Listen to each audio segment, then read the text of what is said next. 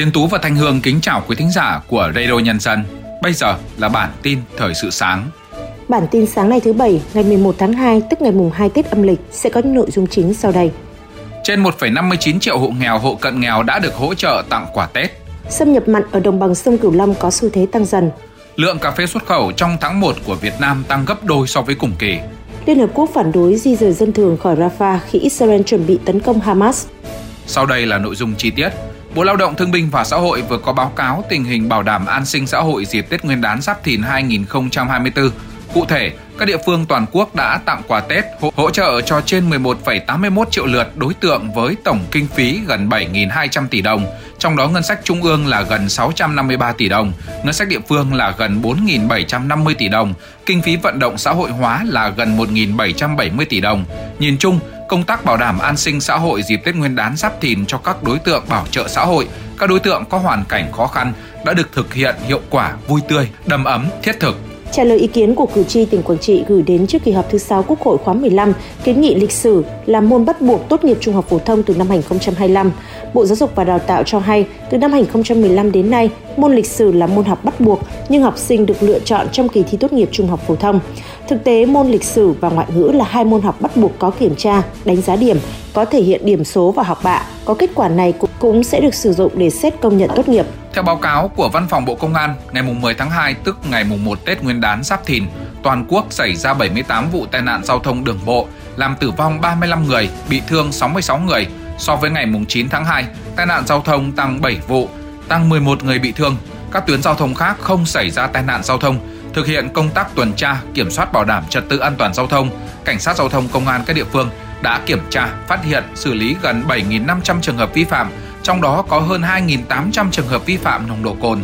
Theo Bộ Nông nghiệp và Phát triển Nông thôn, tháng 1 năm 2024, xuất khẩu cà phê đạt 230.000 tấn với giá trị đạt 623 triệu đô la Mỹ, tăng 61,6% về khối lượng và tăng 100,3% về giá trị so với cùng kỳ năm 2023. Những ngày giáp Tết Nguyên đán Giáp Thìn 2024, giá cà phê trung bình tại các tỉnh Tây Nguyên tiếp tục tăng so với tuần trước. Tại các địa phương, cà phê đang được thu mua với giá trong khoảng 78.200 đến 79.400 đồng một kg. Với xu hướng tăng giá như hiện nay, giá cà phê trong nước có khả năng sớm vượt mức 80.000 đồng một kg. Nếu mức giá ở mức cao như hiện nay và biến động nhẹ trong thời gian tới, kim ngạch xuất khẩu cà phê có thể đạt tới 900 triệu đô la Mỹ. Sở Giao thông Vận tải Hà Nội vừa đề xuất miễn phí vé lượt, vé ngày xe buýt, tàu điện trong 11 ngày nghỉ lễ, gồm Tết Dương lịch, Tết Nguyên đán, Dỗ Tổ 30 tháng 4, mùng 1 tháng 5 và lễ Quốc khánh mùng 2 tháng 9. Theo Sở Giao thông Vận tải Hà Nội, dịp lễ Tết, khách vãng lai, khách du lịch có nhu cầu sử dụng xe buýt, tàu điện tăng cao. Việc miễn phí vé là cơ hội để quảng bá hình ảnh thủ đô, hệ thống vận tải hành khách công cộng hiện đại và thuận tiện, thu hút người dân sử dụng. Về phía doanh nghiệp sẽ không bị ảnh hưởng khi miễn phí do vẫn được thành phố trợ giá vận tải khách công cộng. Cục Cảnh sát điều tra tội phạm về ma túy Bộ Công an vừa có văn bản chỉ đạo lực lượng cảnh sát điều tra tội phạm về ma túy toàn quốc chủ động nắm chắc tình hình, chuẩn bị sẵn sàng các điều kiện ra quân tấn công, chấn áp, kiên quyết đấu tranh không khoan nhượng với tội phạm về ma túy. Năm 2023, lực lượng cảnh sát điều tra tội phạm về ma túy đã phá thành công hơn 26.000 vụ, bắt giữ hơn 41.000 đối tượng phạm tội về ma túy, trong đó có 26 đối tượng là người nước ngoài, thu giữ 512 kg heroin, 5,3 tấn ma túy tổng hợp, 500 kg cần sa, 330 kg cocaine, triệt xóa 79 điểm, 11 tụ điểm phức tạp về ma túy. Nhận định về xu thế xâm nhập mặn ở khu vực đồng bằng sông Cửu Long từ ngày 11 đến ngày 20 tháng 2, ngày hôm nay, Trung tâm Dự báo Khí tượng Thủy văn Quốc gia cho biết xâm nhập mặn tại khu vực này tiếp tục tăng dần tới giữa tuần, sau đó giảm dần. Độ mặn cao nhất tại các trạm phổ biến ở mức thấp hơn độ mặn cao nhất tháng 2 năm 2023 chiều sâu danh mặn 4 phần nghìn. Trong thời kỳ này có khả năng như sau: phạm vi xâm nhập mặn trên các sông Vàm Cỏ Đông, Vàm Cỏ Tây là 50 đến 60 km, sông Cửa Tiểu, Cửa Đại là 32 đến 37 km, sông Hàm Luông là 35 đến 42 km, sông Cổ Chiên là mặn 45 đến 52 km, sông Hậu là 50 đến 57 km, sông Cái Lớn là 25 đến 32 km. Chuyển sang những tin tức quốc tế, Liên Hợp Quốc mới đây đã khẳng định dân thường Palestine ở Rafah thuộc giải Gaza cần được bảo vệ và không nên bị bắt buộc tham gia bất cứ cuộc di rời hàng loạt nào. Tuyên bố này được đưa ra sau khi Israel lên kế hoạch sơ tán người dân để tiếp tục chiến dịch quân sự nhằm vào phong trào Hamas.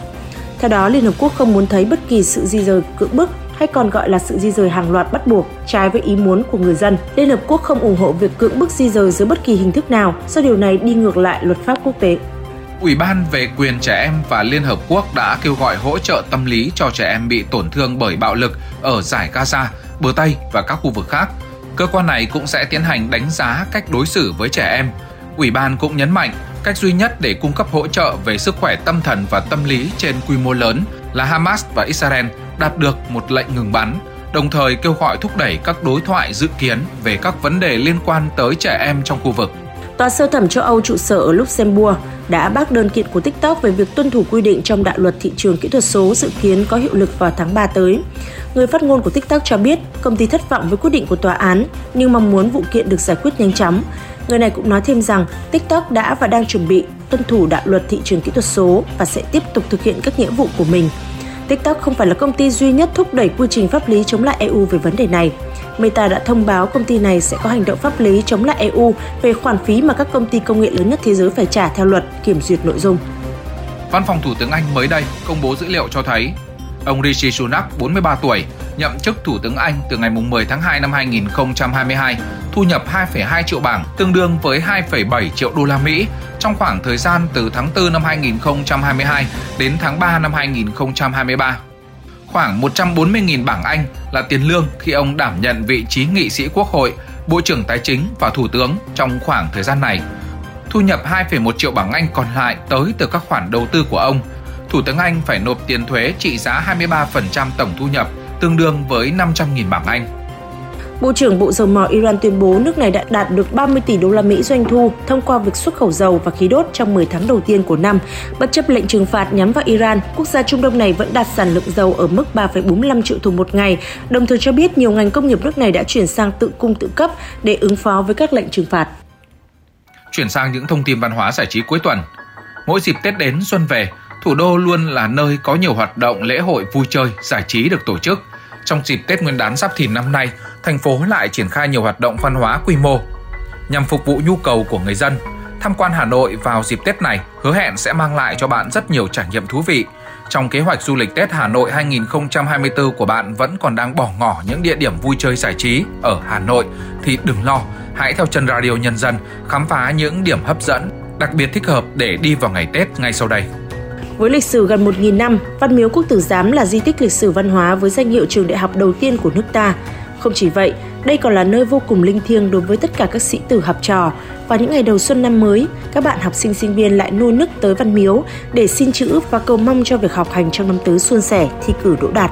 Bảo tàng Dân tộc học Việt Nam thường tổ chức hội vui xuân Tết với những hoạt động vui chơi bổ ích, những sinh hoạt văn hóa đặc sắc gắn với Tết truyền thống và tập quán mừng năm mới của một số dân tộc ở Việt Nam – Đến đây, các bạn trẻ sẽ được tham gia các trò chơi dân gian trong lễ hội xuân của người dân tộc như đi gòn, đi quay, ném bao, ném còn hay các trò chơi của người Việt như kéo co, đánh đu, đấu vật, pháo đất, nhảy dây, nhảy bao bố, thưởng thức ẩm thực ngày Tết.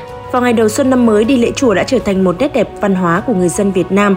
Nếu như cầu Tài Lộc công danh đến phủ Tây Hồ, cầu Bình An đến chùa Trấn Quốc, thì người dân cũng quan niệm đến chùa Hà Cầu Duyên linh thiêng bậc nhất Hà Nội.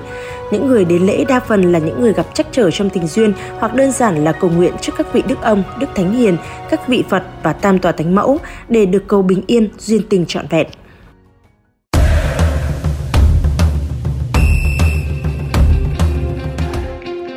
Mời quý thính giả cùng chúng tôi điểm qua những thông tin thể thao đáng chú ý qua phần trình bày của biên tập viên Tiến Tú. Thưa quý thính giả, tiền vệ Franklin de Jong có thể rời Barcelona ở kỳ chuyển nhượng hè năm nay. De Jong đã bật đèn xanh cho việc mình rời Camp Nou, trong khi đó Barcelona sẵn sàng để De Jong đi ngay phiên chợ hè 2024 nếu nhận được đề nghị hợp lý. Barca muốn bán tuyển thủ Hà Lan để giải tỏa rào cản tài chính, qua đó có thể chiêu mộ tân binh ở kỳ chuyển nhượng sắp tới. Theo truyền thông Ý, quỹ đầu tư của Ả Rập Xê Út sẽ đưa ra lời đề nghị 900 triệu euro để hỏi mua lại AS Roma. Hiện các cuộc đàm phán đã được diễn ra. Quỹ đầu tư công của Ả Rập Xê Út chính là chủ sở hữu của Newcastle cùng bốn ông lớn tại Ả Rập Xê Út. Sevilla đang trì hoãn việc gia hạn hợp đồng với Jesus Navas và Sergio Ramos đến tháng 6. Cả hai lão tướng này đều chỉ còn hợp đồng đến hết mùa giải này. Lốt Nervinenset vẫn tự tin sẽ thuyết phục thành công Navas và Ramos ở lại. Trước thông tin thẻ xanh sẽ được áp dụng trong bóng đá để buộc bất cứ cầu thủ nào ngồi ngoài 10 phút khi phạm lỗi nguy hiểm hoặc có hành vi không đúng mực. trong đó có Postecoglou. Ở buổi họp báo trước trận gặp Brighton, vị thuyền trưởng của Spurs cho rằng tấm thẻ xanh sẽ phá hủy các trận đấu và một đội sẽ chỉ lãng phí 10 phút để đợi một cầu thủ vào sân. Giữa bộn bề công việc, giữa những áp lực của cuộc sống, đôi khi chúng ta bỏ lỡ những dòng thông tin hữu ích trong ngày. Hãy để Radio Nhân dân giúp bạn tiếp cận với những thông tin để mỗi phút chúng ta không bỏ qua bất cứ một thông tin quý giá nào. Bật Radio Nhân dân vào mỗi buổi sáng và chiều trên các nền tảng số hiện đại nhất để cập nhật những tin tức chính xác và hữu ích. Radio, Radio Nhân, dân, dân đồng, đồng hành cùng bạn, bạn dù bạn ở đâu. Ở phần cuối chương trình, mời quý thính giả đến với những thông tin thời tiết cùng biên tập viên Thanh Hương. Mời chị.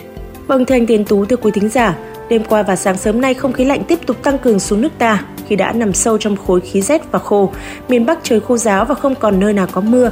Tuy nhiên thì nhiệt độ hiện tại ngoài trời vẫn còn rét sau 9 giờ sáng. Miền Bắc trời chuyển nắng và nền nhiệt trong ngày sẽ tăng lên từ mức 19 đến 22 độ C.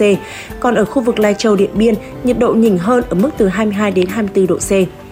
Trong ngày hôm nay, không khí lạnh tiếp tục dồn xuống phía Nam, vì thế cả dọc từ Thanh Hóa trở vào đến Quảng Ngãi vẫn duy trì tình trạng mây nhiều và có mưa. Do tác động của không khí lạnh, các vùng miền Trung là khác nhau, nên nhiệt độ miền Trung hôm nay cũng có sự phân hóa. Khu vực từ Thanh Hóa trở vào đến Thừa Thiên Huế, nhiệt độ chỉ từ 18 đến 21 độ C, trời vẫn rét cả ngày.